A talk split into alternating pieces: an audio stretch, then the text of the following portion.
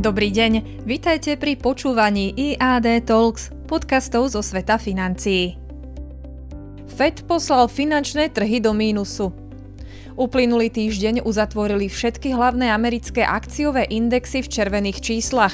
Dow Jones stratil mínus nula celá tri percenta, es and pé päťsto mínus jeden celá tri percenta a technologický index NASDAQ takmer mínus štyri percentá.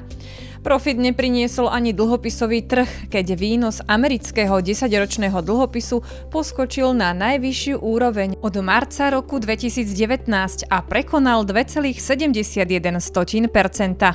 Hlavným dôvodom poklesu naprieč finančnými aktívami bol Fed, ktorý zverejnil zápis z marcového zasadnutia. Z uvedeného vyplynulo, že jednotliví predstavitelia Fedu sú odhodlaní v snahe zastaviť vysokú infláciu, dvíhať úrokové sadzby rýchlejšie, ako doteraz trh očakával.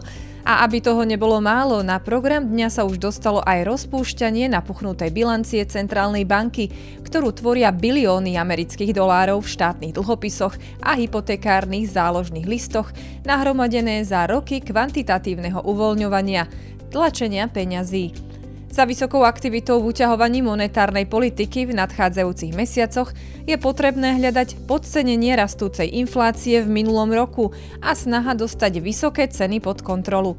Svojou troškou k poklesu trhov pridali aj rastúce obavy z možnej recesie v ú es á, hlavne sprostredkované signálmi z dlhopisového trhu a poklesom akcií prepravných spoločností. V neposlednom rade k zvýšenej volatilite stále prispieva aj Putinova vojna na Ukrajine, ktorá tlačí ceny energetických komodít a potravín závratne nahor.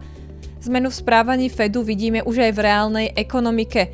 Vyššie úrokové miery sa postupne svojimi kanálmi dostávajú ku konečnému spotrebiteľovi. Napríklad úrok na tridsaťročnej hypotéke vzrástol nad úroveň štyri celé sedem percenta.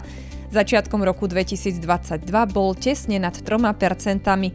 Vyššie náklady na financovanie nákupu nehnuteľností už vidíme na poklese cien akcií spoločností stavajúcich rezidenčné nehnuteľnosti alebo predávajúce stavebné materiály. Podobný trend je evidentný aj na úveroch na obstaranie auta. Vyššie úrokové miery na štátnych dlhopisoch automaticky znamenajú aj vyššie náklady na získanie kapitálu pre drvivú väčšinu spoločností, ktorým sa pravdepodobne budú scvrkávať marže a budú viac premýšľať o investičných projektoch. Aktuálna výška sadzieb je z historického pohľadu ešte stále extrémne nízka, ale zmena paradigmy už nastala a vyššie úroky budú realitou. Otázkou zostáva, ako agresívne Fed svoju politiku utiahne. To nám ukážu nasledovné mesiace. Správy pre vás spracoval Michal Ďurica, portfólio manažér í á dé Investments. Počúvajte nás aj o týždeň.